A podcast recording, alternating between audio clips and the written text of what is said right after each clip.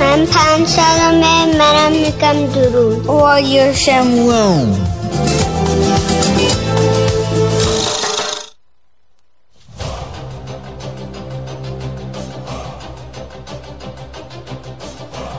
گزارشی گمان شکن با کارشناسی و اجرای خسرو فراوهر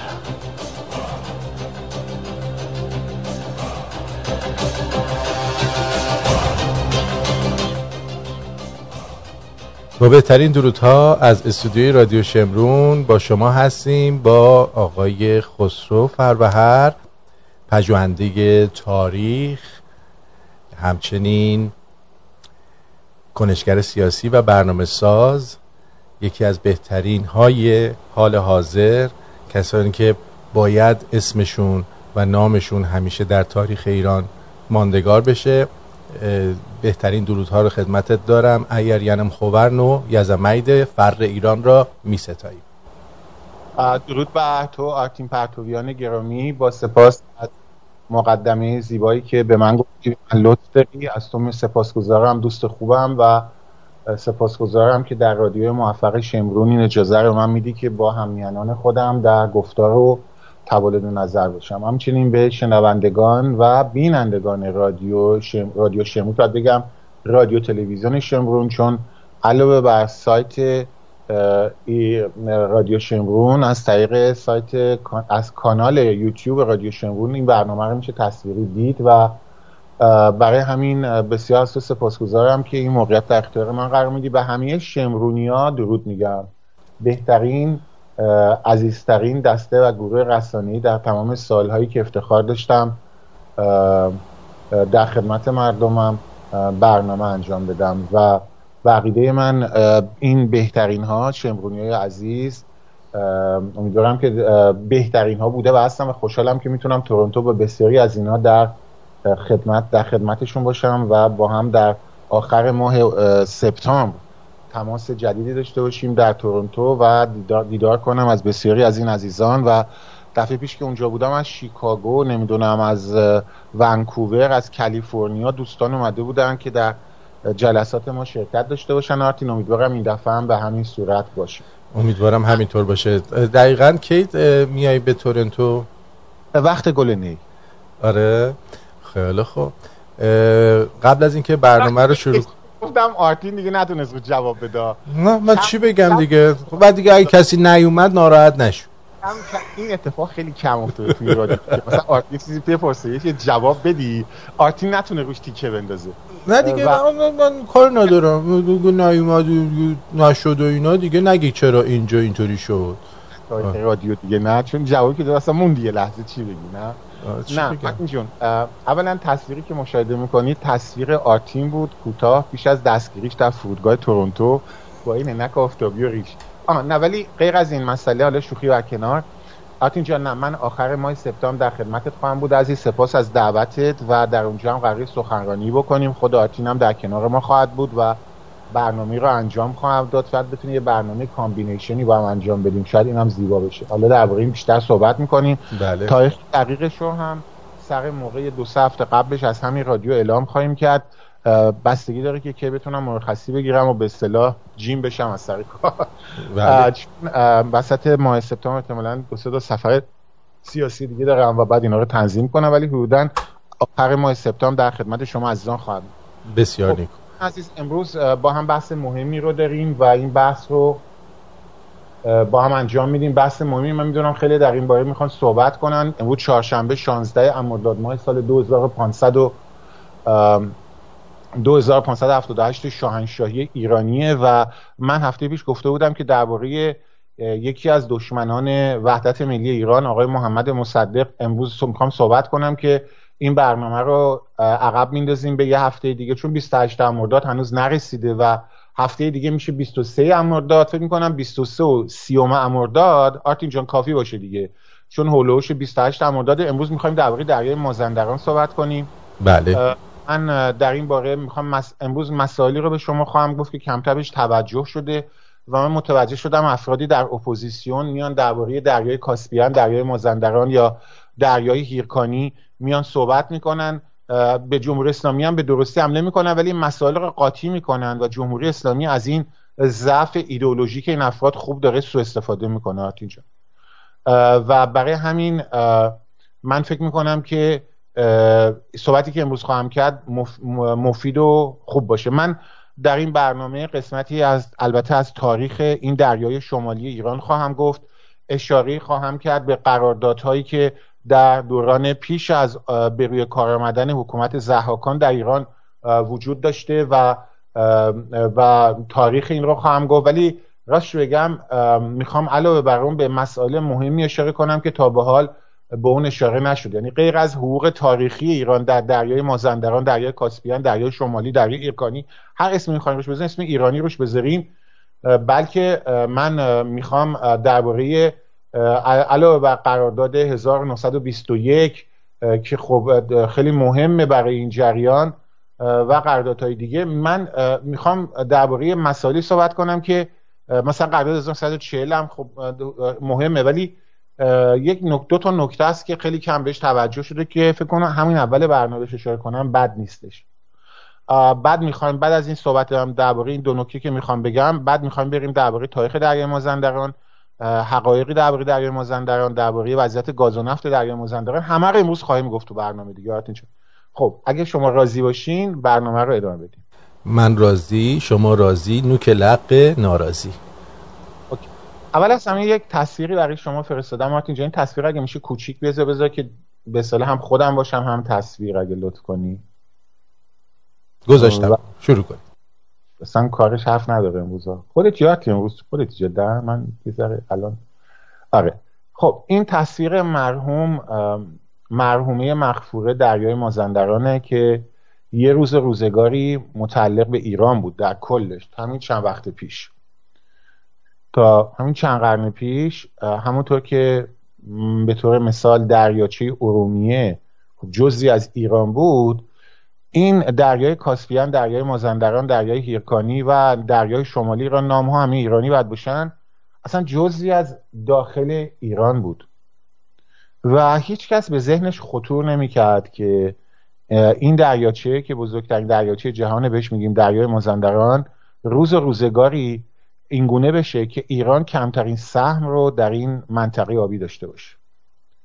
آتین جان می‌خوام درباره تاریخ و اینا صحبت کنم ولی اول از همه یک مسئله که چند وقتی من رو سرم رو مشغول کرده و در رابطه با کنوانسیون رژیم حقوقی دریای مازندرانه که در سایت های ایرانی متاسفانه است به نام خزر از اون یاد می‌کنن که این خود مایه شرمساریه و من درباره تاریخ این در برنامه صحبت کردم. امروز هم صحبت خواهم کرد. این برنامه ذره طولانی خواهد شد که در میان همین نام هایی که امکان پذیره و در زبان ما و زبان های بین وجود داره چقدر ما ایرانیا وضعمون خرابه که از نام یک قوم وحشی و جنایتکار خودمون استفاده می‌کنیم براش. من مسعودی در مروج و ذهب خودش به این مسئله اشاره کرده. شد اول اینو بگم بعد وارد اون دو نکته بشم که اول برنامه می‌خواستم بگم کمتر بهش اشاره شده. چون یه ذره واقعا اذیت هم می‌کنه بعضی مسائل و دردآور یعنی به عنوان ایرانی برام دردآوره. مسعودی در کتاب تاریخ خودش که می‌دونید مسعودی از تاریخ نویسان معروف دنیا و جهان اسلامه. مسعودی در چندین قرن پیش نوشته بود خزرها قومی وحشی متجاوز و خونریز بودند. اقوام سرزمین های همسایه آنها از قارتگری های آنها از شقاوت و جنایت اونها همواره درد میکشیدند و در خوف و وحشت بودند. این از کتاب مسعودی تاریخدان معروف. میگه سرزمین ایران که سرزمینی آباد و پر از نعمت بود در قفقاز. قفقاز همیشه جزی از ایران بوده در برنامه‌ای که با تو و افشین عزیز داریم به نام گذری در روز یک شنبه خیلی درباره اینا صحبت کردیم. درسته؟ بعد میگه بله. این قوم در اونجا سکنا گزیده بود. این و تنش ها البته من این توضیح میدم در برنامه هم اتفاقا می‌خواستیم اشاره کنیم روز یک شنبه که وقت برنامه پایان رسید. بعد از جنگ هایی که روانشاد خسرو انوشیروان با رومی ها و دیگران داشت می‌خواستیم به جنگش با خزرها اشاره کنیم. یعنی خسرو انوشیروان پادشاه ما به جنگ خزرها میره. بعد این جنگ ها ادامه پیدا می‌کنه در دوران ساسانی. میگه در جنگ های ایران و روم بعد خسرو پرویز هم با اینا جنگ داره. میگه در جنگ های ایران و روم در عصر خسرو پرویز این خزرها از همپیمانان مهم رومیان در جنگ بر ضد ایرانیان بودن. یعنی نه فقط این خزرها مسعودی مسعودی میگه ها. تاریخ مسعودی مال هزار سال پیش بیشتره. میگه این خزرها نه خب ما تو برنامه خسرو انوشیروان و جنگا باش گفتیم. بعد این میگه که آره این همیشه به ایران میتاختن و در نایه قفقاز مردم میکشتن. بعد مسعودی میگه حتی زمانی که خسرو پرویز با رومیان داشت میجنگید این خزرها یا خزرها هر دوش درست اگه بگیم. اینا متحد کی بودن آرتی جان؟ متحد ایران نبودن. متحد رومیان بودن. بله. متحد اصلی رو اینو مسعودی میگه. صد درصد. و و این خیلی برای من شخصا غم که وقتی درباره خزرها در کتب تاریخ اسلامی هم گفته میشه اینگونه باید به این مسائل پرداخت که امروز من باید به ایرانیان بگم آقا از خزر استفاده نکن. یعنی ما وقتی که درباره واژه صحبت می‌کنیم باید بگیم که حتی یونانیان یونانیان دشمنان ایران بودن دیگه. درسته آرتین جان؟ درسته. مثلا هکات، هکاتیوس یک جغرافیدان یونانی بوده که تقریبا یه چند وقتی قبل از هرودوت زندگی می‌کرده. قرن حالا دیگه اذیت میشم. الان مثلا تقریبا مثلا قرن پنجم پیش از میلاد حدودا. پنجم شما یعنی 400 آره دیگه حدودا 5 5 حدودا 500 سال قبل از میلاد. حالا دیگه از حافظه گفتم اینو. 5 10 سال بالاتر پایینتر. و اون در کتاب خودش نام اینجا رو می‌ذاره دریای هیرکانی. هیرکانی. یعنی باز اشاره به قومی ایرانی که در اون منطقه است. هرودوت به اون میگه دریای کاسپیان. شما در زبان انگلیسی هم میگه کاسپیان سی دیگه درسته؟ بله. و جالب اینجاست که این دریای کاسپیان در اصل نام علمیه یعنی تو خیلی از دانشگاه و نقشه های جهانی با میگن دریای کاسپیان یعنی حتی فرنگی ها از اون هرودوت گرفته تا انگلیسی ها به میگن دریای کاسپیان که کاسپیان هم اتفاقا یه قوم قومی بودن که در اونجا زندگی می‌کردن جز ما ایرانیان هستن. همچنین ما نامهایی مثل دریای گرگان یا هیرکانی دریای مازندران دریای تبرستان دریای قزوین که همون کاسپیان میشه. یعنی قزوین و کاسپیان در اصل میشه گفت یه ریشه حتی تو تبری و اینا از این واژه استفاده شده. دریای دیلمستان دریای گیلان. من حتی فکر دریای شمالی هم نام زیباییه نه؟ یعنی نام هایی که میگم از تبرستان مازندران گرگان گیلان دیلم کاسپیان همه اینا استفاده شده. فقط در میان این نام ها آرتین جان یه نام یه آلترناتیو وجود داره که دشمن ایران بوده. بزد ایران جنگیدن ایرانی کشتن به نام خزر.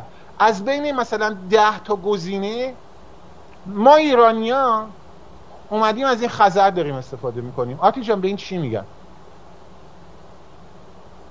به این میگن نادانی. من فکر از نادانی هم بیشتره. بعد یکی از نمی‌دونم یه آدمی که خیلی وضعش خراب بود وقتی داشتم درباره مساسات میاد دفعه گفت آقای فربهر این در خزر از گذر اومده. حالا نمی‌دونم از کجاش در آورده بود؟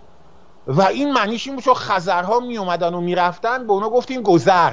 بس میشه از اون استفاده کرد. آرتین جان آیا تو ابلهانه تر از این منطق حالا چیزی شنیده بودی؟ نه. ها؟ نه نشده بودم. مثلا بیایم بگیم حالا من واژه شناس نیستم ها. مثلا بگیم وبا نامیست ایرانی.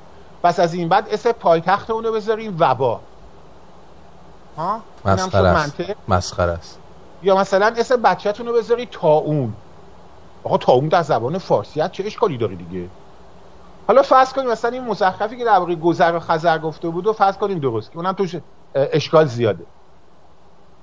مثلا مثل بچه‌تون رو بذارید مرگ. نظرتون چی از این بعد بچه‌تون رو بذارید مرگ.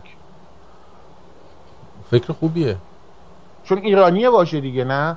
بعضیا می‌خوان اظهار فضل بکنن و این یه موزلی در جامعه ماست بعدم میگن چرا مثلا عصبانی میشی عصبانی نمیشیم.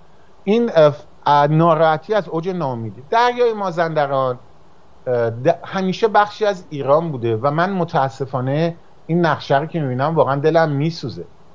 ببینید در اصل کاسبی ها که در همین انگلیس ها ازش استفاده می‌کنن و گذشتم از اون استفاده می‌شده یه قوم ایرانی است هزارها در اونجا زندگی می‌کرد حالا چرا ما باید بیام یه قومی که هزاران سال اونجا زندگی می‌کردن کاسبی ها رو بیایم به جاش قوم خزری که تازه زمان خسرو اومد و منطقه با ما جنگیده عوض کن این دریا همیشه دریای ایرانی بوده و متاسفانه ما در این سالها در حال از دست دادن همه چیزمون هستیم. و برای همینم من در این برنامه از همه دوستان در آغاز خواهش می‌کنم که از نام دریای خزر استفاده نکن. دقت می‌کنید؟ بله. نام دریای خزر استفاده نکنید از همینجا کارمون آغاز می‌کنیم. حالا گذشته چی بوده چی نبوده دیگه گذشته این دریای مازندران که من شخصا از این نام بیشتر استفاده می‌کنم. یا کاسپیان. هر کدوم دوست دارید. فقط خزر نباشه. در میان در یک حالت جغرافیایی خاص تو این عکس هم دیده میشه دیگه. یعنی طولش یعنی از از شمال به جنوب خیلی طولانیه ولی عرض باریکی داره. فکر کنم در تصویرم خوب دیده میشه نه؟ بله. این دریا امروز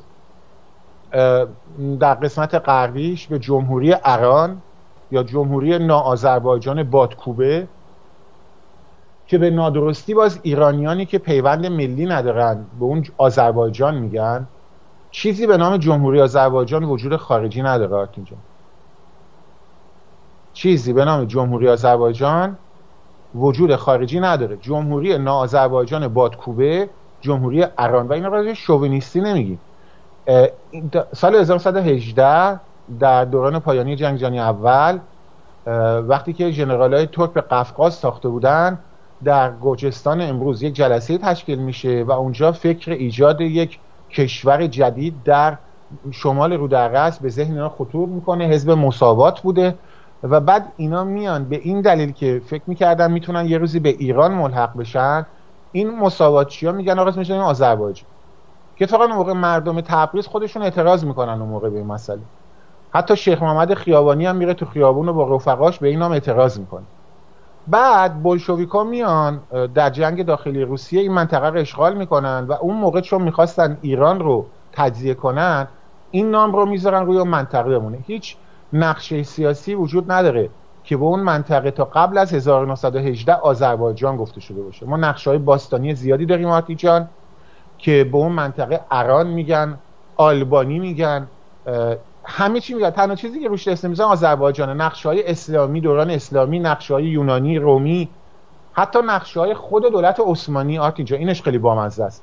نقشه های امپراتوری ترک عثمانی مال قرن 17 هم 18 هم 19 هم از این منطقه وجود داره. و در تمام این نقشه ها آذربایجان همیشه جنوب رود عرسه رود عرس رود مرزی ماست. دقت می‌کنی آرت اینجا بله. بنابراین دریای غیر خزر دریای مازندران کاسپیان از طرف باختر به جمهوری اران نا آذربایجان بادکوبه بعد به, فدر... به روسیه البته از غرب و شمال به روسیه بعد از این طرف قزاقستان رو داریم و ترکمنستان و از جنوب هم ایران که خود این مناطق قزاقستان و ترکمنستان به خصوص ترکمنستان می‌دونی که مدت ها جزی از مناطق ایرانی نشین بوده. و ما اصلا کلا چه به تاجیکستان که چیز مرزی نداره ولی کلا تاجیکستان ترکمنستان اینا همچنین چون ایرانی هستن. بخارا سمرقند تاشکند اینا رو نام هایی که جزء فرهنگ ما ایرانیان هستن. درسته؟ بعد این دریا حدود 1200 کیلومتر طولش از جنوب به شمال و خیلی باریکه. فقط یه قسمتش که پهنتر تو عکس هم دیده میشه چیزی نزدیک 500 کیلومتر حدودا چیز داره پهنا داره و حدود به طور متوسط ولی 300 کیلومتر. یعنی شما این 1200 کیلومتر طولش آرتین جان 300 کیلومتر به طور متوسط به صلاح پهناش هرچی آب این دریا شمالی تر میشه کم عمقتر میشه. دقت می‌کنی آرتین جان؟ و در اصل حدود 70 60 70 درصد نه بیشتر 70 80 درصد این دریای مازندران عمقش کمتر از 10 متر.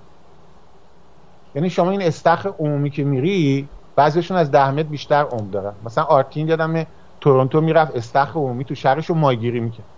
اون اینجا استخر عمومی کسی مایگیری نمی‌کنه. میگه نه آخه دریای مازندران هم می‌رفتم. گفتم آخه دریای مازندران هم چی گفت 10 متر. چرا چرت میگی قاسم؟ قاسم چی می‌کشیم از دست این مدیر رادیو بعد آتین جان در هر صورت ده متر که ده متر اون بود که نمیشه آقا ماهیگیری کرد. آتین من اینو فقط گفتم حالا. بعد خلاصه ولی قسمتی قسمت جنوبی این دریا که اتفاقا ایران بیشتر الان توشه چیزی نزدیک 200 متر تا 800 متر عمق داره. که اتفاقا قسمتی که نزدیک به ایرانه بیشتر این عمق داره. و این خیلی مهم بود. 800 متر چند متر بالاتر پایین تر دیگه حالا وارد جزئیات نمیشه. ولی این دریا دریاچه دریاچه دریاچه قدیمیه؟ یعنی چی میگن؟ هزاران سال پیش این دریا گویا دریا سیاه ربط داشته. دریا بوده. ولی الان یه دریاچه هست؟ و توش ماهی پیدا میشه که جای دیگه پیدا نمیشه. و از این لحاظ از لحاظ محیط زیستی هم بسیار مهمه. تقریبا مساحت یا پی... مساحت این دریا چیزی نزدیک 6400 کیلومتر. و آتیش این سال چیز مساحت ایران چقدر باور کن یادم نمیاد. یک میلیون و 600 میلیون کیلومتر مربع. درست. یه ذره بیشتر. البته به زودی تغییر خواهد کرد نصف خواهد شد. با کمک بی بی سی. یک میلیون 600 و خورده ای. کیلومتر مربع 6400 کیلومتر مساحت دریای مازندران. و این نکته خیلی مهمه. برای همین می‌خواستم اینجا اشاره کنم. یعنی شما در نظر گرفتن مساحت کل ایران مساحت دریای مازندران زیاد نیست. قبول داری یا نه؟ دقیقا. و برای همین می‌خوام به نکته اشاره کنم که اینجا بهش اشاره نشده و خیلی کم روش فکر شده. و اون یک مسئله که این مقدمات رو باید می‌گفتم چون می‌خواستیم برنامهمون کامل باشه در کنوانسیون رژیمی دریای مازندران که سال پیش روحانی امضا کرده بود و برای من خیلی جالبه که این اپوزیسیون من یه سال پیش یاد باشه درباره این صحبت می‌کردم هم در همین رادیو شمرون در برنامه آقای مسئول صد درباره صحبت کردم قبل از اون چندین برنامه من درباره دریای مازندران در تلویزیون اندیشه انجام داده بودم. و حالا که مسئله امضای اون در مجلس مطرح شد یا چند نفر از خواب خرگوشی یا خواب اصحاب کهف بیدار شدن. دقت می‌کنی؟ و من ایرادم اول از همه نکته اولی که می‌خوام بگم ایرادم به اپوزیسیونه. رهبران اپوزیسیون احزاب از سازمان اپوزیسیون بیشتر از یک سال چون این می‌دونی که این مذاکرات چندین سال الان داره انجام میشه. سال پیش هم امضا شده. اینا چقدر وقت داشتن؟ آرتین جان واکنششون بدن. نقشه رو میز اپوزیسیون قرار بدن. برای اعتصابات برای تظاهرات برای هماهنگی با سازمان ملل. آرتین جان تو چیزی شاهد بودی از این برنامه ریزی؟ من که چیزی ندیدم. خب نمی‌دونم شاید عینک تو برمی داشتی منم عینکمو عوض کردم آرتین من با این عینکم چیزی ندیدم. یعنی منم عینکی هم مثل تو و منم با این عینک الان بچه چیزی ندیدم. پس مشکل از عینک ما نبوده درسته؟ 100 درصد. خب من اینجا یه نکته خیلی مهمی رو الان دوستان می‌خوام بهش توجه کنن و اینه که مسئله خط مبدأ که در این کنوانسیونی که سال قبل روحانی امضا کرده بود روحانی و کیپکو پیشنهاد کرد که برید بهش رأی بدید؟ کامبیز حسینی برنامه پارازیت. صدای آمریکا و موقع کامبیز حسینی صدای آمریکا برنامه داشت. حدود 6 سال قبل که انتخابات اول روحانی بود دو تا برنامه گذاشته بود. و در اصل تو برنامهش مسخره می‌کرد کسانی که می‌گفتن به روحانی رأی ندید. یادتون برنامه رو هم یاد هست یا نه؟ بله مسیح علی نجات یعنی کامبیز حسینی دو تا برنامه در صدای آمریکا گذاشته بود. می‌گفت هر کی به روحانی رأی نداد خرس. یعنی واقعا مضمون برنامهش این بود. بعدا خودش رو زد به اون راه. مسیح علی نژاد و امثال تمام این اشخاص در تجزیه ایران گناهکارن. خواستم اینم یادآوری کنم. من زیادم بخشنده و مهربان نیستم اینم خواستم بگم. ما یه خط مبدع داریم که از خط اول خط مبدع عادی رو توضیح بدم که خط سطح میانگین دریای خزر دریای خزر می‌دونی که بالا پایین میره سطحش و نمی‌دونم میزان آب و اینا. می‌دونی که چیز همیشه یکی نیست. بعد این رو اومدن از طریق جغرافی های دریای مازندران یه خط مبدع عادی درست کرد. بعد یه خط مبدع مستقیم داریم که نقاط مختلف یا مناسبی که در رابطه با این کنوانسیونه رو روی خط ساحلی به هم دیگه وصل می‌کنه دقت می‌کنی؟ خیلی ساده است و این نقشه فکر کنم دیده میشه. بعد خط مبدع خطی که بر مبنای این کنوانسیون از روی خط مبدع عادی و مستقیم تشکیلش میدن که در کنوانسیون اینا رو توضیح دادم و خواستم کوتاه اشاره کرده باشم. این مسائل خیلی مهمن به خاطر اینکه در این کنوانسیون صحبت از آبهای داخلی میشه. اول از همه توضیح بدیم. بعضی از این افراد اپوزیسیون که جز ارعر کردن در برنامه چیزی بلد نیستن که به عقیده من میگن دوست احمق بدتر از دشمن چیه درست دارت؟ اینجا مثالش چیه؟ من یادم رفته. چی میگن؟ میگن دشمن نادان چه دشمن دانا به از نادان دوست. آره درست. اینطوری. یعنی این دوستای نادان ابلهی که مثلا حالا یکیشون تو مسجد عقفایی در مراسم آرامگاه پادشاهمون که امسال رفت بودم مصر یکی از برنامه سازان تلویزیون ایران ها یکی آدم کاملا بی سواد و بی تربیتیه نامیشو بگم یا نگم؟ هر راحتی برای من فرق چه اگه بگم نه؟ علکی معروفش نکن. اصلا کسی اینو نمیشناسدش. فیسبوک هم نامشو نوشتم. وسط سخنرانی برای من بیلاخ میفرستاد. به همین سادگی با انگشت. در مسجد عقفایی آرامگاه پادشاه. و بعد چندین نفر افراد مختلف شاهد بودن که وسط سخنرانی من با صدای بلند به من فحاشی می‌کرد. در آرامگاه پادشاه محمد رضا شاه پهلوی آریامه از برنامه سازان تلویزیون ایران یک آدم بی سواد جاهل فقط مثال زدم این جاهلان که ارعر می‌کنن مدتی اینا یه سری مسائلی رو در همین اپوزیسیون به اسم اینکه دشمن جمهوری اسلامی هستن به اشتباه مطرح می‌کنن و یکی از اون مسائل همینه. در رابطه با اینه که اولا نام نام دریا که اشتباه میگن که آقا ما در دریای مازندران اصلا چی می‌خوایم؟ هدف ما از دریای مازندران چیه؟ اینجا. و یکی از نکاتی که هرگز اینو بهش اشاره نکردن اینه که کنوانسیون های بین برای, برای مسائل مرزی دریاهای آزاد که اینا بهش اشاره می‌کنن در رابطه با دریای مازندران صدق نمی‌کنه. چرا صدق نمی‌کنه؟ آرتین جان به خاطر اینکه دریای مازندران دریا نیست دریاچه است؟ یعنی جزء آبهای چیه؟ بسته است. بنابراین درباره این نمیشه در دریای مازندران استفاده کرد. دوما با توجه به عرض باریک دریای مازندران و اینکه سه کشور الان ترکمنستان ایران و جمهوری آذربایجان بادکوبه در منطقه جنوبی که ارزش هم باریکه در کنار همدیگه قرار دارن استفاده از این رو غیر ممکن می‌کنه و این مسئله خیلی مهمه. چرا؟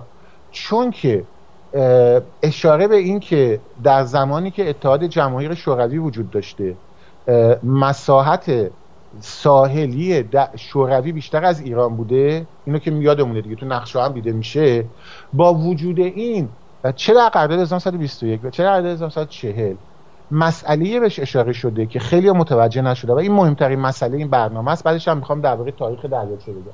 اون چه مسئله آتی مسئله اینه که چون این دریاچه بین ایران و شوروی بوده بنابراین به کسی دیگه مربوط نبوده. مثلا یه باغچه ای از بین خونه من و خونه آرتین. وقتی باغچه بین خونه من و آرتین باشه به کس دیگه مربوط نیست نه؟ بله. ما می‌تونیم این رو با هم تقسیم کنیم. یا درختی که بین باغ همسایه و باغ شماست. خب وقتی این درخت بین باغ شما و باغ همسایه شما می‌تونید هم تقسیم کنی. فرق نمی‌کنه 90 درصد ریشه درخت تو خاک اونه یا خاک منه. اگه دلم خواست میگم میوه ها 50 50 این مثال خوبی. و اینجا این نکته که ارازل و اوباشی که در اپوزیسیون نمی‌فهمن دارن کمک می‌کنن به جمهوری اسلامی. آتیجو چیکار دارن می‌کنن؟ ببین در زمان محمد رضا شاه پهلوی هم با توجه به اینکه چیزی نزدیک 80 درصد 90 درصد ساحل دریای مازندران جزء مرزهای اتحاد جماهیر شوروی بود ما ادعای 50 درصد مرزی در این دریا نداشتیم آتی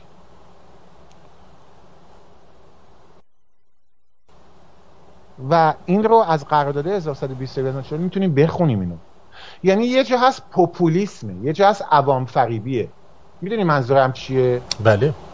یه عوام فریب آقا من نفت رو ملی می‌کنم نفت به انگلیس نمیدم دنیا بدبخت میشه. این عوام فریبیه یعنی غرور یک مش مردم جهان سومی که اهل مطالعه نیستن و به آشوب می‌کشم سوار بر این قروه کاذب با شمشیر جهاد به جنگ آسیاب های بادی دونکی شدوار میرن خب این کار خیلی ساده است نه؟ ار کنان در تلویزیون ایران آریایی اون فهاشان هم این کار رو می‌کنه ولی ما نیومدیم اینجا ار کنیم. ببخشید اینطوری صحبت می‌کنم. می‌خوام واقع, واقع... می‌خوام به مسائل به صورت فکت نگاه کنیم یه تفاوتی بین ما و جمهوری اسلامی باشه. حتی اگه بعضی از این خوششون نمیاد. ما در دوران پیشم به دلیل اینکه در قراردادهای قبلی در جنگ هایی که در دوران قاجار و پیش از اون اتفاق افتاده بود بسیاری از این مناطق این دریای ایرانی را از دست داده بودیم از لحاظ ساحلی چیزی دیدم 12 13 درصد چیز در این حدود بیشتر در اختیار ما نبود.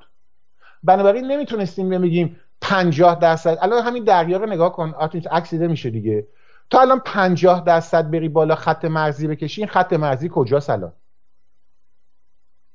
دقیقا به سر گربه چیز میشه. یه 50 درصد بری بالا اگه میشه نقشه رو بذار تو یوتیوب. گذاشتم اینا. الان گذاشتم. تقریبا شما از اون طولش که هزار خورده کیلومتره یه خطکش بذار. بعد دقیقا این طوله چون عرض تقریبا یکیه دیگه نه؟ بله. 50 درصد بذار بعد نصفش کن. این میره تو دل روده اتحاد جماهیر شوروی. درسته. یه بار نگاه کن دقیقا. یه بار دقیق نگاه کن. درست از اون بالا که سفیده یه خطکش بگیر. اینو صاف بگیر. عرض تقریبا یکیه دیگه حدودا نه؟ بله. تو وقتی میای اینو بکشی دقیقا اگه 50 درصد میذاشتیم این تقریبا می‌شد یه جایی بین مرز ترکمنستان و روسیه. ترکمنستان و قزاقستان. از این ور. می‌بینی؟ بله.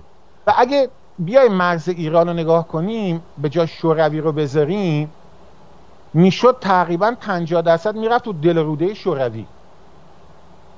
می‌بینی؟ بله. حالا من یه, یه نکته رو می‌خوام بگم. این کشورها که از شوروی جدا شدن کشور مستقل به وجود اومد اصلا نباید به سهم ایران کاری داشته باشن. باید از خود بدم. آرتی جان الان سال جای خوبی نیست. بخشی اذیتت می‌کنم. خواهش می‌کنم. درباره مسئله اصلی صحبت کنم. بگو.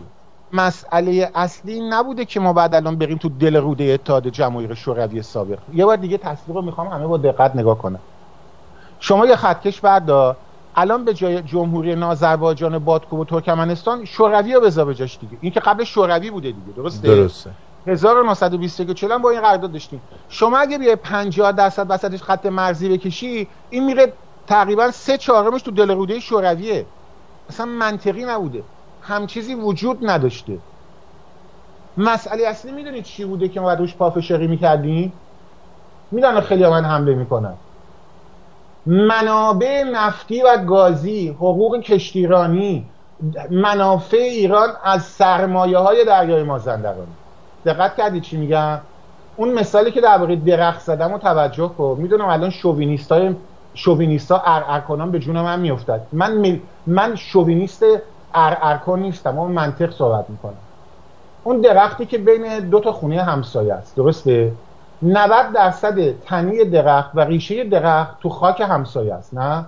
ولی من میام با زرنگی میگم 50 درصد میوه های درخت مال منه. دقت کردی نکته کجاست؟ بله.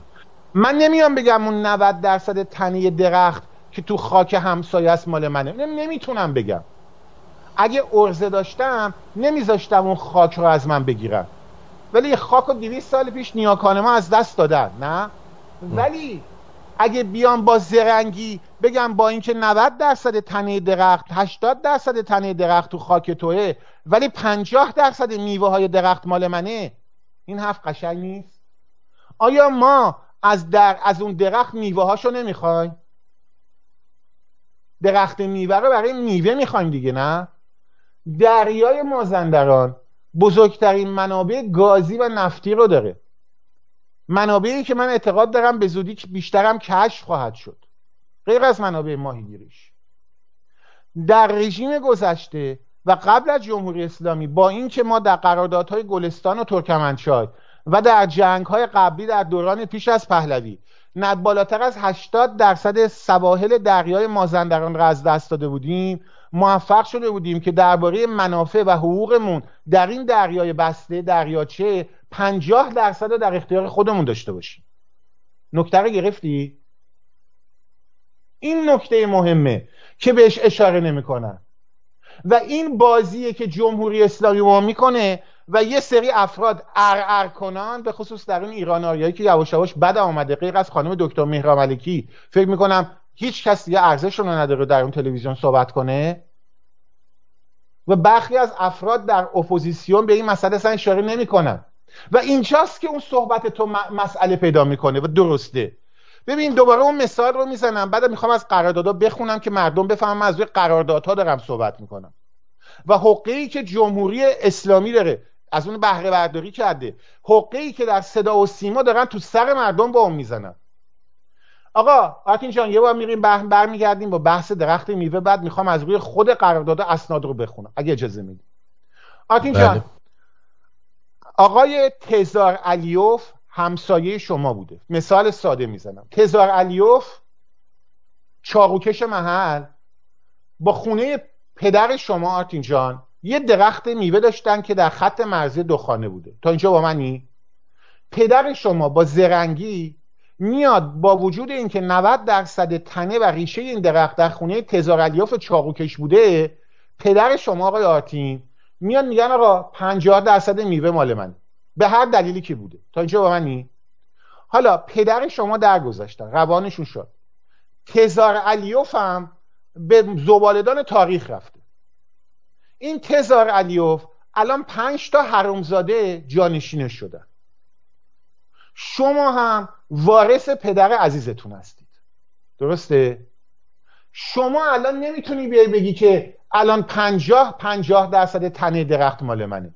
ولی می‌تونی بیای بگی چون پدر شما با اون تزار علیوف سر اون پنجاه درصد میوه توافق داشته بنابراین وارثین تزار علیوف اون پنج تا نخاله همون 90 درصد یا 80 درصد تنه درخت رو می‌تونن داشته باشن.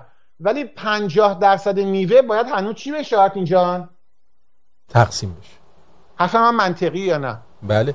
آخه من از یه دید دیگه داشتم می‌گفتم که اون کشورها همه مال ایران بوده. برای همین ما آرتین جان مال ایران بوده یا نه دیگه؟ ببخشید یه مثالی می‌زنم میگم فرض کنیم پدرت آن بوده. بت... می‌دونی منظور آقا این مال عهد گلستان و ترکمنچای خب بوده. خب اون قرارداد هم تموم شده. بعد برگرده. قرارداد گلستان ترکمنچای تا ابد بوده. اگه نمی‌دونید بخونید. آتین جان من دارم خیلی دوستانه صحبت می‌کنم. قرارداد ترکمنچای رو خود جمهوری اسلامی اومد. داد دست ارازل اوباشی مثل اون برنامه ساز ایران آریایی وزارت اطلاعات داد دستش که بگن آیا می‌دانستید قرارداد 100 ساله بوده؟ این نقشه خود جمهوری اسلامی بوده. قرارداد ترکمنچای رو من در وبلاگم گذاشتم. هر کی هم بخواد می‌تونه بره الان دانلود کنه. اونجا نوشته تا ابد. این کار خود جمهوری اسلامی بوده. همین زیره. الان یه مسئله خیلی مهم و حساسیه بعد اینو کاملا توضیح بدم. خیلی مهم الان توضیحش بدم. Okay؟ این اپوزیسیون بی سواد اومده مسئله حقوق مرزی و ارضی رو مساوی قرار داده با مسئله منافع طبیعی منابع طبیعی. منافع ما از منافع ما از منابع طبیعی دریای مازندران یعنی اومدن مسئله تنه درخت رو با میوه درخت یکی کردن. دقت می‌کنی؟ و این حق بازی جمهوری اسلامی بوده. متاسفانه یک سری از ارازل و اوباش اپوزیسیون هم بی سوادی رفتن قاطی این شدن. بذاری براتون توضیح بدم خیال همه راحت کنم. اگه اجازه می‌دید. با نگاهی بذاری من از قراردادها شروع کنم. چون الان می‌فهمم خیلی متوجه این داستان نمیشه ما یه قرارداد 1921 داریم. قرارداد 1921 میگه دولتین متضمین متعاهدین رضایت میدن که سرحد ما بین ایران و روسیه رو مطابق تعیین کمیسیون سرحدی 1881 زمان قاجار تعیین و رعایت نمایند. تا اینجا با منی؟ یعنی این مناطق مرزی غیر از گلستان و ترکمنچای که بهش اشاره خواهم کرد 1881 هم در زمان ناصر شاه اومده بودن این رو امضا کرده بودن. آرتی جان. انا الله و انا الیه ناصر شاه. گوش کردی؟ و بعد خوب دقت کنید میگه در اینجا نوشته. برات می‌خونم. قرارداد 1921 از روش دارم می‌خونم ضمنا به واسطه عدم میلی که دولت شوروی روسیه از استفاده از ثمره سیاست قاسبانه دولت تزاری سابق روسیه دارد از انتفاع از جزایر آشوراده و جزایر دیگری که در سواحل ولایت استراباد ایران واقع باشد صرف نظر کرده. و همچنین قریه فیروزه را با عراضی مجاور آن که مطابق قرارداد 1893 از طرف ایران به روسیه انتقال داده شده است به ایران پس می‌داد گرفتی؟ یعنی ما 1880 1891 1893 زمان قاجارا. علاوه بر گلستان و ترکمنچای قراردادی داشتیم. که مناطق مرزی ما رو تعیین کرده بودن. آرتین جان در دریای مازندران اگه واضح بود برم یه قدم جلوتر. کسی به اینا اشاره نمی‌کنه.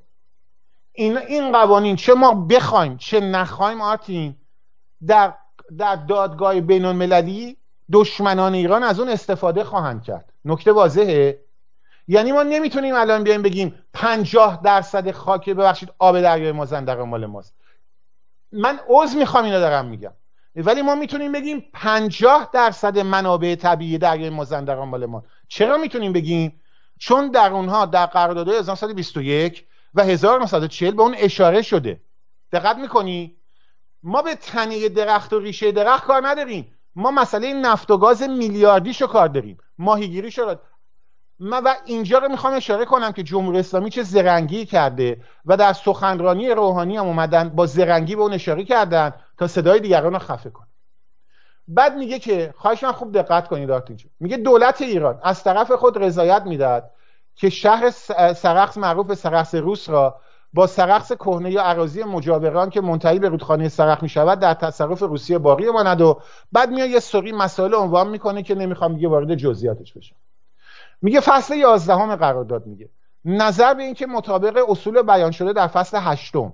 این عهدنامه منعقده در ده فوریه 1828 در رابطه با ترکمنچای داریم صحبت می‌کنیم. ما بین ایران و روسیه در ترکمنچای حق داشتن بحریه را در بحر خزر یعنی مازندران از ایران سرد نموده بود.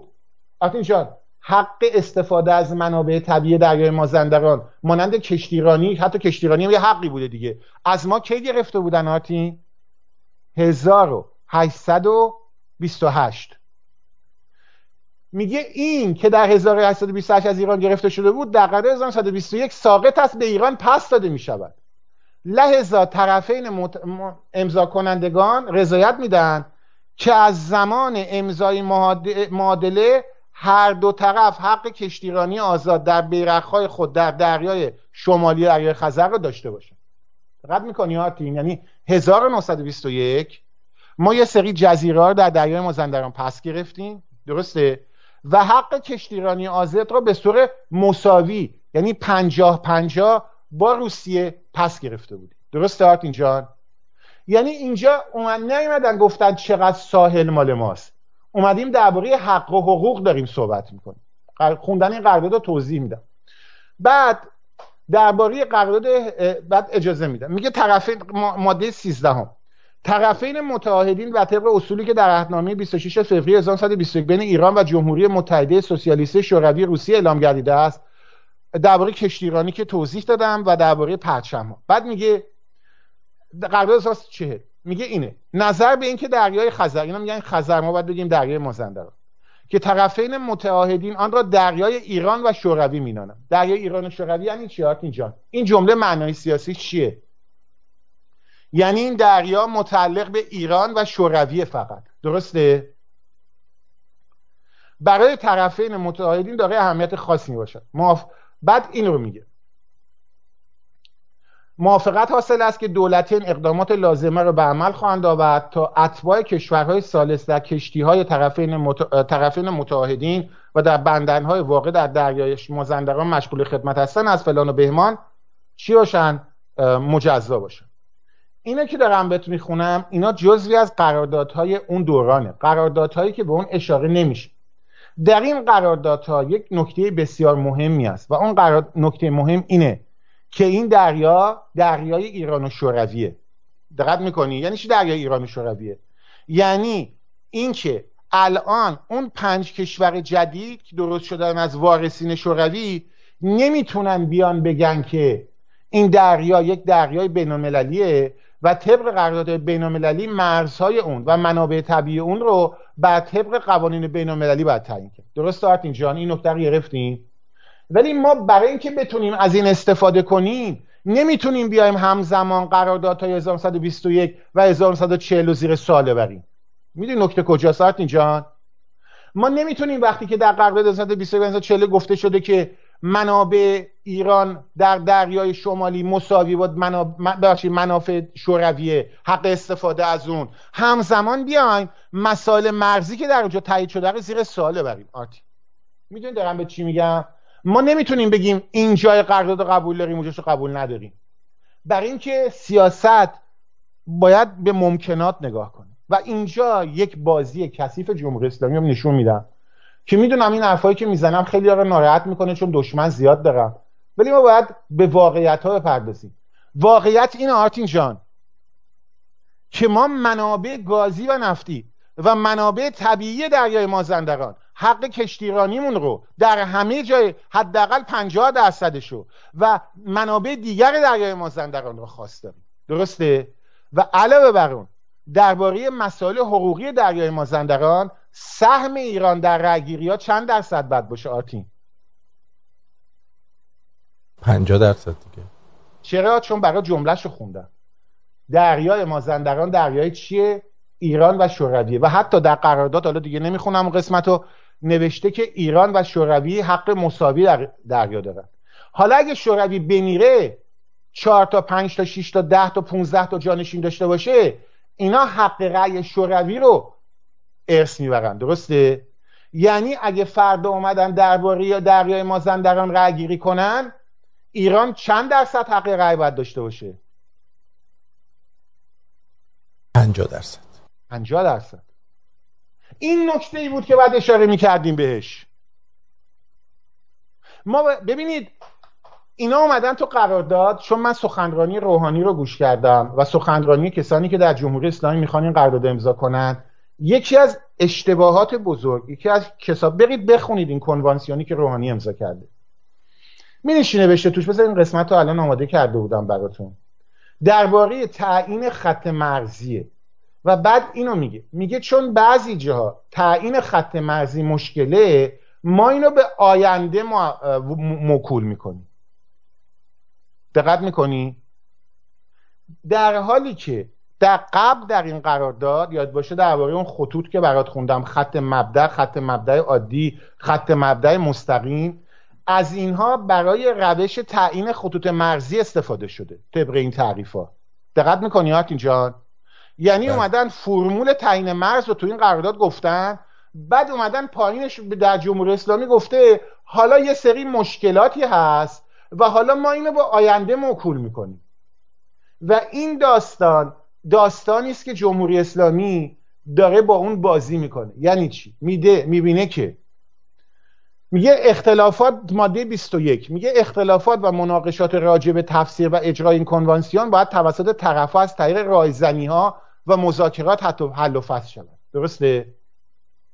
اینجا جایی ننوشته که حق مذاکره ایران 50 درصده. اشتباه اول. بعد این اومدن گفتن. اومدن میگن که خوب دقت کنید.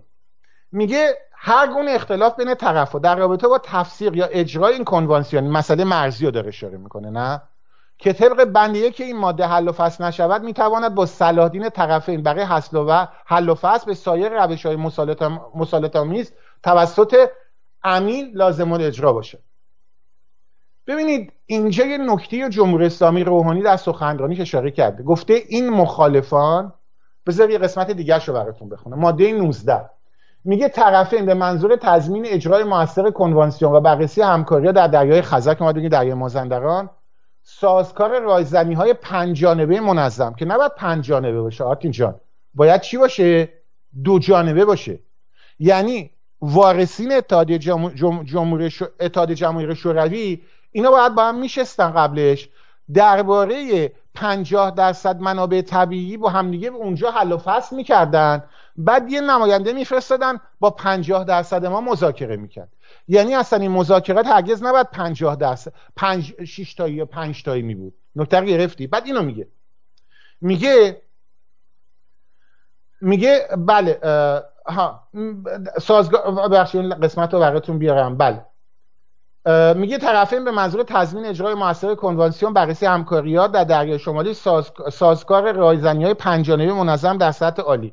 یعنی اینجا همه صحبت از چیه؟ پنج تا کشور چهار تا کشور شش تا ده تا. اصلا یه تعدادش برای من مهم نیست. قسمت دیگه ای داریم در ماده 15 میگه طرفین در قبال هر گونه آسیب به سامانه بومزیستی دریای خزر به موجب موازین حقوق بین الملل مسئول خواهند بود.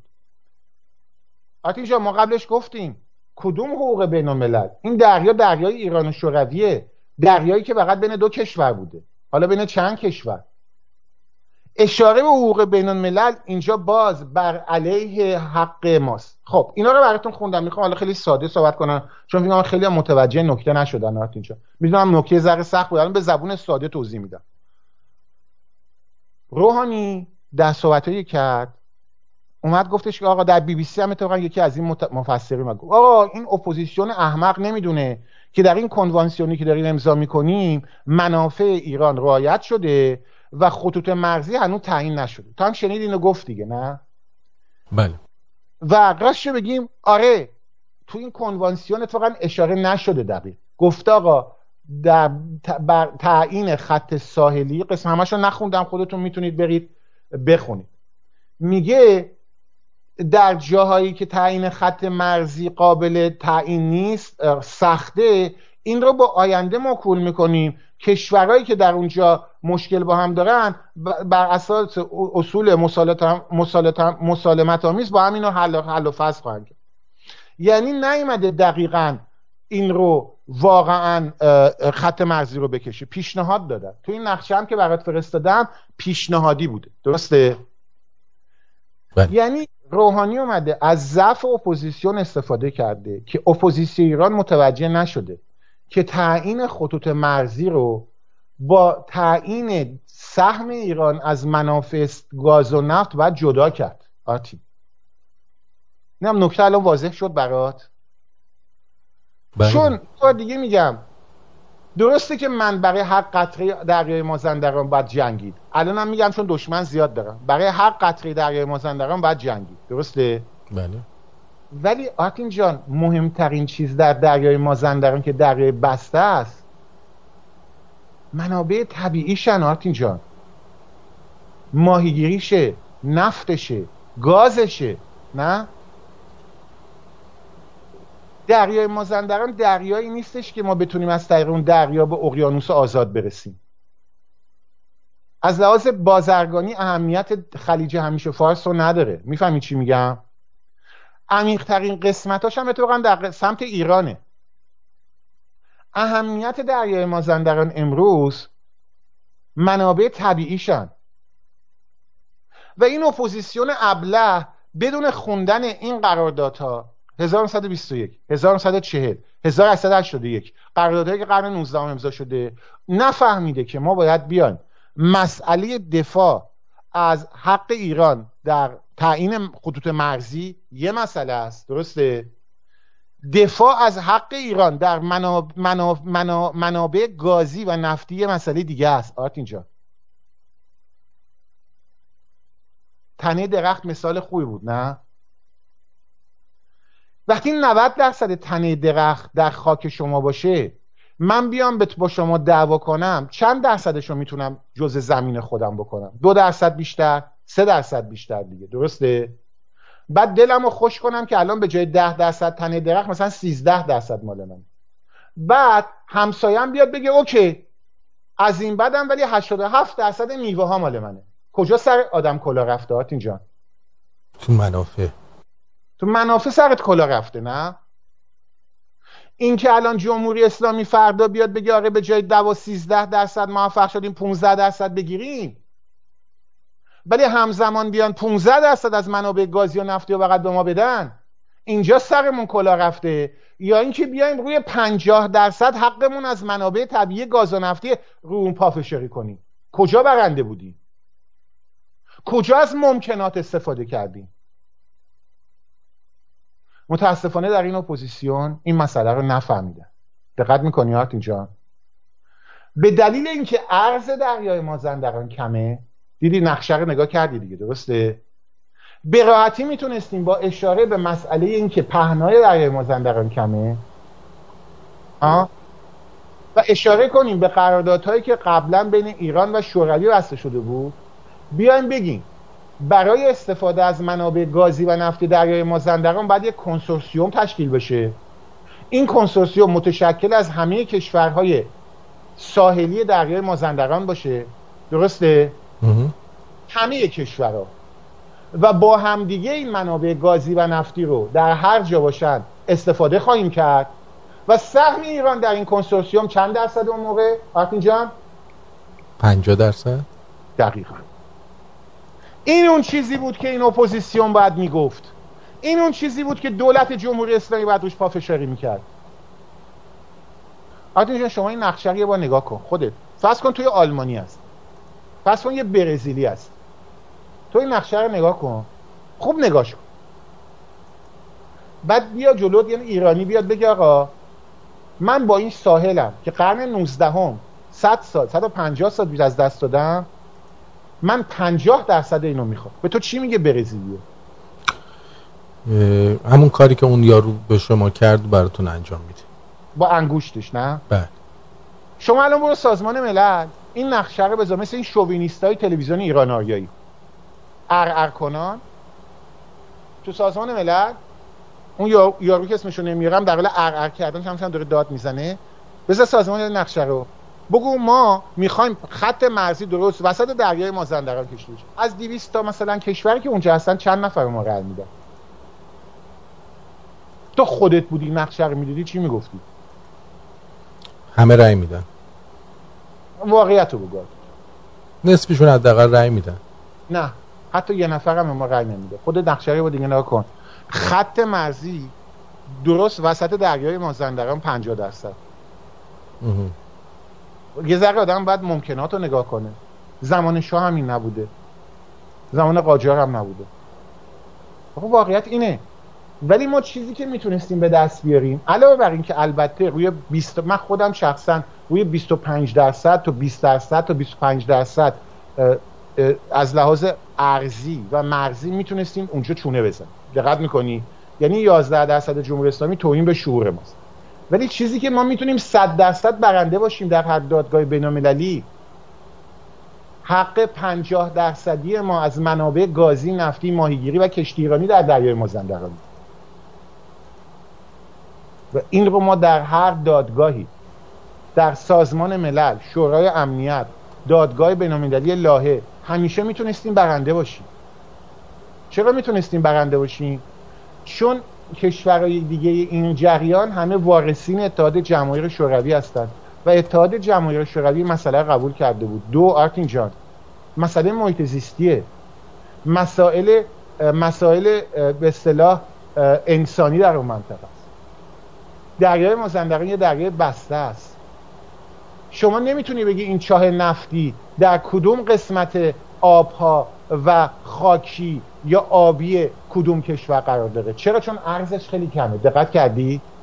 یه, چاه...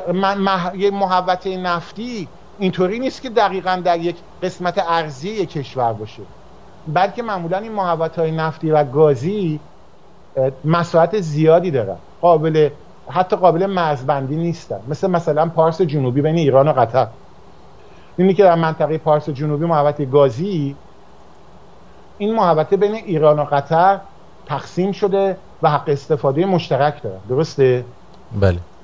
با اینکه ایران از لحاظ مرزی سهم بیشتری داره اونجا. یعنی ایران با وجود اینکه سهم مرزی بیشتری در خلیج همیشه فارس داره ولی در مناطق گازی جنوب حق مساوی با قطر گرفته برای خودش. چون نمیشه اینو تنگی جان این نکته خیلی مهم بود تو این برنامه بگم. برای اینکه جمهوری اسلامی از این مسئله داره سو استفاده می‌کنه. خیلی متوجه نیستن. اینکه ما میایم مسئله مرزی رو با مسئله استفاده از منابع طبیعی دوباره دارم تکرار می‌کنم چون احساس می‌کنم خیلی متوجه نشدن. ما البته که باید بیایم از منافع ارزیمون و خاکیمون دفاع کنیم. ولی این دوتا رو باید اصلا جدا می‌کردیم آرتی می‌فهمی چی میگم؟ ما باید می‌رفتیم درباره حق خطوط مرزیمون. تا 25 50 اصلا هر چی دلمون می‌خواد. یه جا چونه می‌زدیم. درباره منابع طبیعی باید یه جا دیگه چونه می‌زد چون شانس بردنمون در یکی خیلی بیشتر بود تا از اون یکی. واضح بود صحبتم؟ بله. و این مسئله بودش که من باید امروز تو این برنامه اشاره می‌کردم. احساس می‌کنم خیلی هم متوجه نشدن. آرتین جان نمی‌دونم شما متوجه شدی منظور من چی بود. چون می‌دونم مسئله خیلی حساسیه و خیلی هم روی مسئله حساسیت دارن. ولی با توجه به این مسئله فکر کنم نمی‌دونم جان خیلی متوجه شدن چون من نگام به کامنت ها نبود. بله همه متوجه شدم جدا و جالبی درباره کسی صحبت نمی‌کرد که ما این دوتا رو باید از هم جدا بکنیم. این دوتا باید از هم جدا می بودن مسئله دوم حق رأی ایرانه. حق رأی ایران یکی از پنج تا یکی از شش تا یکی از هفت تا نیست. حق رأی ایران پنجاه درصده یعنی اصلا هر گونه توافقی که اینجا به وجود می اومد باید بر مبنای حقوقی می‌رفت جلو. که اینم انجام نشد. استفاده از نام دریای مازندران و اینجا این مسائلی که من برای شما خدمت شما عزیزان عرض کردم مسائلی که متاسفانه خیلی کم بهش اشاره میشه دربارهش خیلی کم صحبت میشه. من درباره تاریخ می‌خوام بگم. ببینید در قرن 17 هم تا قرن 18 هم کلا دریای مازندران همیشه دریای ایرانی بوده. چون همه بندرهای این دریا مال ایران بوده. یا اگه اشتباه نکنم در زمان نادرشاه کنم تمام بنادر این دریای مازندران مال ایران بوده. و در زمان صفوی زمان سلطان حسین صفوی یه, یه تزار خیلی مهم در روسیه بوده. اگه گفتی اسمش بوده؟ خیلی معروف بوده نمی‌دونم الان یاد بهش میگن. که یه دونه نامه سیاسی داره. که در اصل نهمش گفته بعد با گرفتن قفقاز از ایران ایران رو ضعیف و مریض کرد نه؟ و پت سعی می‌کنه در نامه که به اون حالا میگن مال خودش بوده بعضیا میگن نبوده اشاره می‌کنه که بعد دریای مازندران و همچنین قفقاز رو از ایران گرفت که بعد در قرن هجدهم با ضعیف شدن عثمانی و بعد جنگ های داخلی در ایران دور پایان دوران صفوی روسا وارد شمال ایران میشن که نادرشاه بزرگ روسا رو از ایران بیرون, می‌کنه. ولی بعد از مرگ ناصر الدین شاه نادرشاه افشار عذر می‌خوام و همچنین پس از قتل آقا محمد خان قاجار که ایشون هم روسا رو شکست داده بود در اوایل قرن 19 هم 1803 جنگی در ایران اتفاق میفته با روسا که منتهی میشه به که حدودا 12 13 سال طول می‌کشه و با قرارداد گلستان به پایان می‌رسه. قرارداد گلستان اجازه دارم یه قسمتشو برات بخونم. بله حتما. قرارداد گلستان که 1813 امضا میشه بین فتلی شاه و روسیه میگه در فصل پنجمش. میگه در خصوص کشتی های اسکری یعنی جنگی روسیه به طریقی که در زمان دوستی و یا هر وقت کشتی های جنگی روسیه با بیرق در خزر یعنی دریای شمالی بودن حال نیز محض دوستی اجازه داده می شود که دستور سابق معمول گردد و احدی از دولت های دیگر سوای دولت روس کشتی های جنگی در دریای مازندران نداشته باشد یعنی در زمان گلستان ایران حق داشتن کشتی های جنگی رو از دست داده بود.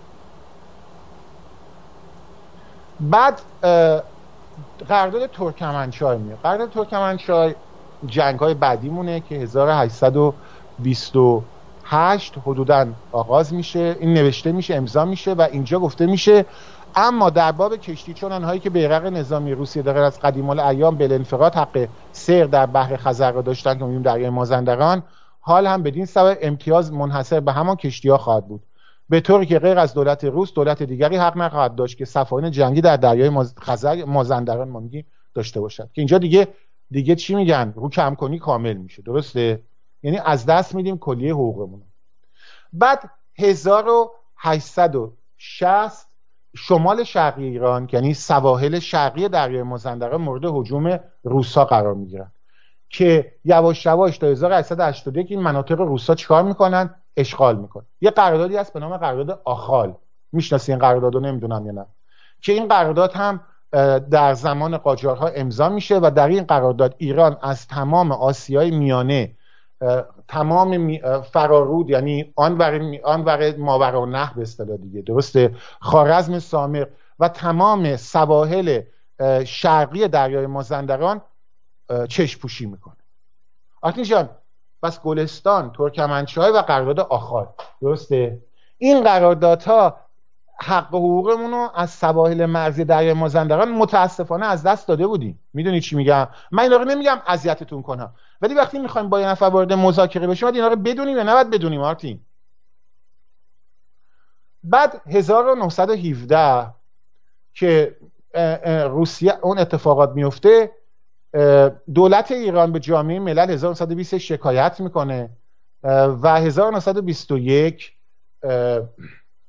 یک اتفاقی میفته که خیلی جالبه که عهدنامه امضا میشه که دولت یک مقدار از حقوق ایران به دست میاد و مقداری از حقوق ایران در این دریا با اون اتحاد جماهیر شوروی دوباره این حقوق ما به دست میاد. بعد در اینجا قسمتش رو براتون می‌خونم. میگه دولت شوروی دوباره می‌خونم. مطابق بیانیه خود راجع به مبانی سیاست روسیه نسبت ملت ایران در مندرج در مراسلات ژانویه 1918 و 1919 یک مرتبه دیگه رسما اعلام میدارد که ما از مستعمرات روسی که به اراده کارگران و دهاتین این مملکت سرموشان نسبت به ایران قطعا صرف نظر می‌کنیم. آرتین جان اینجا دولت قاجار هنوز سر کاره و نمی‌تونن از این مسئله استفاده کنن.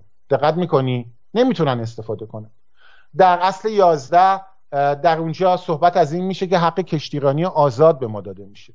و همچنین در قرارداد 1940 گفته میشه که هر کدوم از طرفین قرارداد ماهیگیری را در سواحل خود در حد ده مال دریایی به کشتی های خود اختصاص داده و این حق رو برای خودشون محفوظ نگه میدارن. و از این دریا با نام دریای ایران و دریای شوروی نام, برده میشه. و همچنین با در این قرارداد تا که 1940 بوده به عنوان ایران و شوروی چی نام برده میشن شریک متساوی الحقوق. آرتین جان ایران و شوروی چی نام برده میشن در این قراردادها؟ شریک متساوی الحقوق. پنجا پنجا دقیقا همینه یعنی در ده مالی حق ماهیگیری فقط ایران و شوروی داشتن بقیهش حق مساوی داشتیم. درسته؟ شریک متساوی حقوق یعنی چی؟ یعنی تمام حقوقی که در دریای مازندرانه پنجا پنجا بین ایران و شوروی تقسیم شده. خب من می‌دونم الان زیاد صحبت کردم ولی این نکته خیلی مهمه. ما نمی‌تونیم الان بیایم اجازه بدیم یه عده بیان قرارداد آخال گلستان و ترکمنچای رو لغو شده اعلام کنن. منم دوست دارم این کارو بکنم. ولی ما 1921 این فرصت تاریخی رو از دست دادیم. دقت می‌کنی؟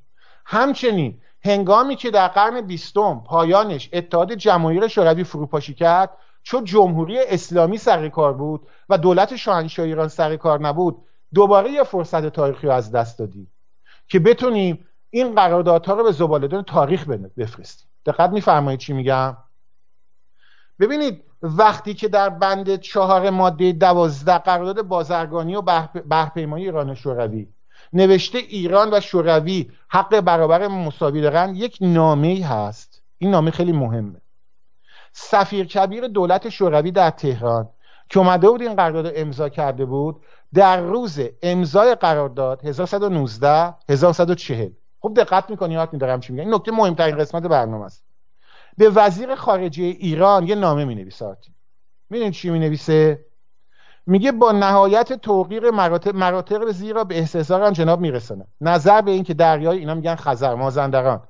که طرفین متعاقدین آن دریای ایران و شوروی می‌دانند.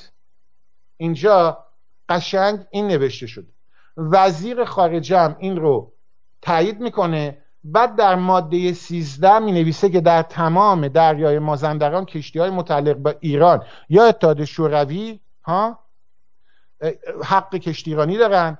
بعد در ما در اونجا عنوان میشه دریای مازندران دریای بسته است. این دریا در حد در ید مالکیت و حاکمیت فقط دولت ایران و شوروی و از آنجا که تهدید حدودی در دریای مزبور میان ایران و شوروی به عمل نیامده است. تهدید حدودی یعنی چی با هجیمی؟ یعنی حد و حدود رو نتونستن حساب کنن. مالکیت و حاکمیت دو دولت بر این دریا به گونه مشا است. مشا یعنی چی؟ یعنی میوه های درخت رو پنجا پنجا تقسیم می‌کنی. ها؟ بعد تبصره ماده دوم قانون راجع به اکتشافات و بهره برداری 1134 میگه در مورد دریای مازندران مبنای عمل طبق اصول بین‌المللی مربوط دریای بسته می باشه. دریای بسته یعنی چی؟ در اصول بین الملل دریای بسته یعنی چی؟ یعنی درختی که میان خونه من و شماست. میوه بین من و شما چی؟ تقسیم میشه. آتی جان اینایی که اومدم گفتم امروز همه قراردادهایی بود که بهش اشاره کردم. فکر می‌کنم خیلی مستند صحبت کردم نه؟ بله بله. بنابراین اگه من وزیر خارجه ایران بودم یا یک آدمی که علاقه به ایران داره. وقتی میری اونجا تا باید بدونی کجا استدلال ضعف داره. کجا استدلالت قویه نه؟ درسته؟ بله. این من باید میومدم تعیین خطوط مرزی رو در این قراردادها جدا می‌کردم از تعیین استفاده از منابع طبیعی. این پایان برنامه امروزه. بنابراین اپوزیسیون باید اینطوری عمل می‌کرد. میگفتش که تعیین منا... حق درصد ایران از منابع طبیعی دریای مازندران ربطی به تعیین خطوط مرزی نداره. و باید این دو مسئله رو جدا از همدیگه دربارش معامله می‌کرد. که اون موقع در رابطه با خطوط مرزیمون یه ذره ما ضعیف بودیم دقت می‌کنی؟ بله. یعنی ما می‌تونستیم با چونه زدن 20 25 درصد شاید بیرون بیاد. ولی 50 درصد من فکر نمی کنم چون که نگاهی به نقشه نشون ما قرارداد آخال تمام سواحل شرقی رو از دست داده بودیم. قرارداد آخال هم قاجاره امضا کرده بود. گلستان و ترکمنچای هم یاد کردن. پس از سقوط جم... بعد از سقوط نظام پادشاهی و سقوط اتحاد جماهیر شوروی هم که سازمان ملل کشورهای آن دریا رو هم به رسمیت شناخته بود. ما می‌تونستیم با چونه زدن بیایم و بتونیم یه ذره حق بیشتری از سواحلمون رو به دست بیاریم. ولی چیزی که در اون صد درصد می‌تونستیم در دادگاه بینالمللی پیروز بشیم حق پنجاه درصدیمون از منابع نفتی و گازی. جدا کردن این دو مسئله هم این کار اپوزیسیون باید می بود آرتین جمهوری اسلامی سالهای ساله که ایران رو فروخته. جمهوری اسلامی می‌دانست داره چی کار می‌کنه. جمهوری اسلامی می‌دونست که در این کنوانسیون چرا اومدن خطوط مرزی رو مساوی با استفاده از منابع طبیعی قرار دادن. چون جمهوری اسلامی اینو فروخته به روسیه شوروی. فروخته. این کار اپوزیسیون و رهبران اپوزیسیون باید می بود که همینطوری که من با شهامت در این برنامه اومدم اینو گفتم و می‌دونم به من حمله میشه. چون جهان سومی هستیم دیگه اینجا نه؟ اپوزیسیون باید میومد و اپوزیسیون بعد این صحبت رو انجام می‌داد. که تعیین خطوط مرزی رو باید از تعیین درصد ایران از منابع طبیعی جدا کنه. آرتین جان گفته میشه منابع گازی دریای مازندران سومین یا دومین منابع گازی جهانه. تازه اون چیزایی که داده پیدا کرده. غیر از منابع نفتیش. حالا چه چیز دیگری اونجا پیدا می‌کنن؟ بماند. در آینده. نه؟ علاوه بر اون. علاوه بر یه نکته دیگه هم خیلی مهمه. اگه دریای مازندران خدای نکرده رو به خشکی بره قسمتی که مربوط به ایرانه درسته؟ بله. اون آبتر باقی میمونه. قسمتی که بیشتر طرف شوروی ده متر بیشتر عمق نداره.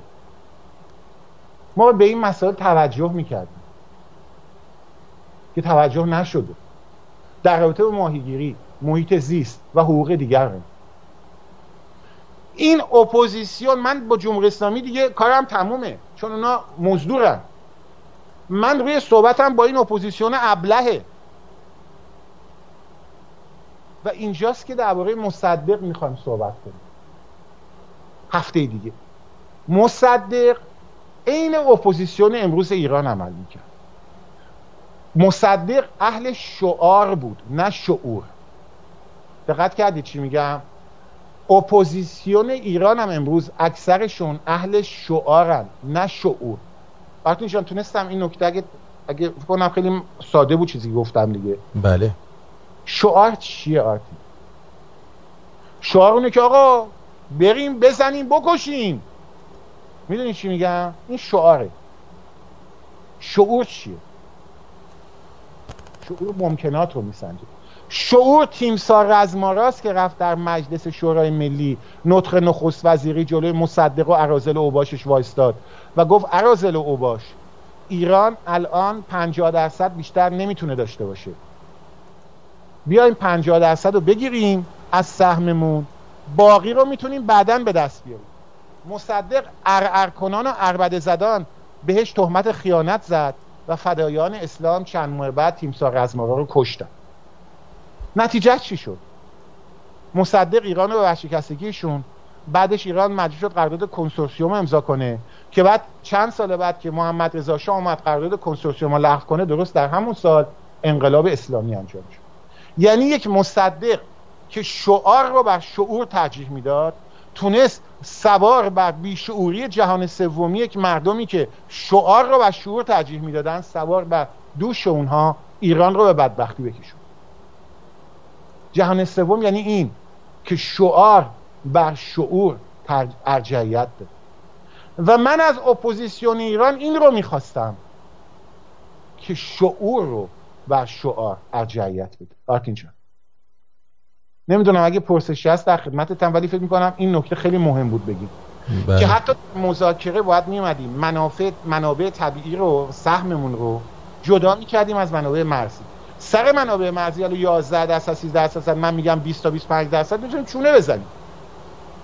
کارمون سختتر بود. می‌دونی چی میگم؟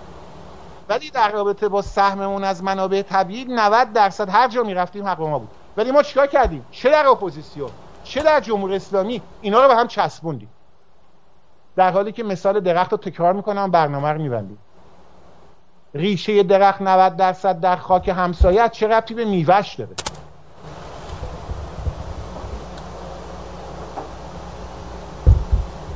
برنامه رو خودت راضی بود اینم مسئله برنجی بود. ولی بعد اینا رو به همین سادگی تکرار می‌کردم چون دیدم در این اپوزیسیون به این مسائل درست اشاره نمیشه. بله بسیار عالی بود. سپاسگزارم. ازت برنامه زر برنج بود. امروز ولی بعد گفته می‌شد واقعا ازت سپاسگزارم. امیدوارم که دوستان لذت برده باشن از این برنامه. نمی‌دونم لذت بردم یا نه. فقط و آگاهی و آگاهی یافته باشن. اصلا فقط روشنگری بود. من می‌دونم بارها اینو تکرار کردم. چون دیدم خیلی متوجه نشدم. می‌دونی؟ بله. دیگه مثلا تو بیا بگی آقا ما این ماشین مال منه. مثلا یه ماشین داشته باشی من با خودم برده باشم وین. ها؟ بله. این ماشین 90 درصدش مال تو یا 10 درصدش مال توه؟ این مهمه؟ یا اینکه من فقط کلیدشو دارم سواری می‌گیرم. کدومش مهمتره؟ بکنم که شما داری سواری می‌گیری دیگه برای خودت. آره. شما بگی آقا 90 درصد ماشین مال منه. ولی 90 درصد من دارم سوارش میشم. کدومش مهمتره؟ اصل میگه سواری یه ماشین باشی بهش بریم اونور اونور.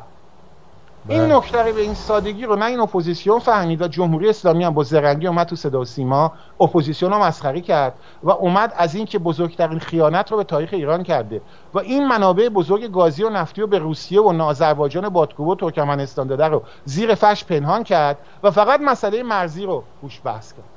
از اینکه من بودی سپاسگزارم. سپاسگزارم از تو و بدرود میگم برمی شمرونی بدرود میگم به شما و سپاس از همه محبتت. خسته نباشی. امروز ذره برنج بود ازت عذرخواهی می‌کنم.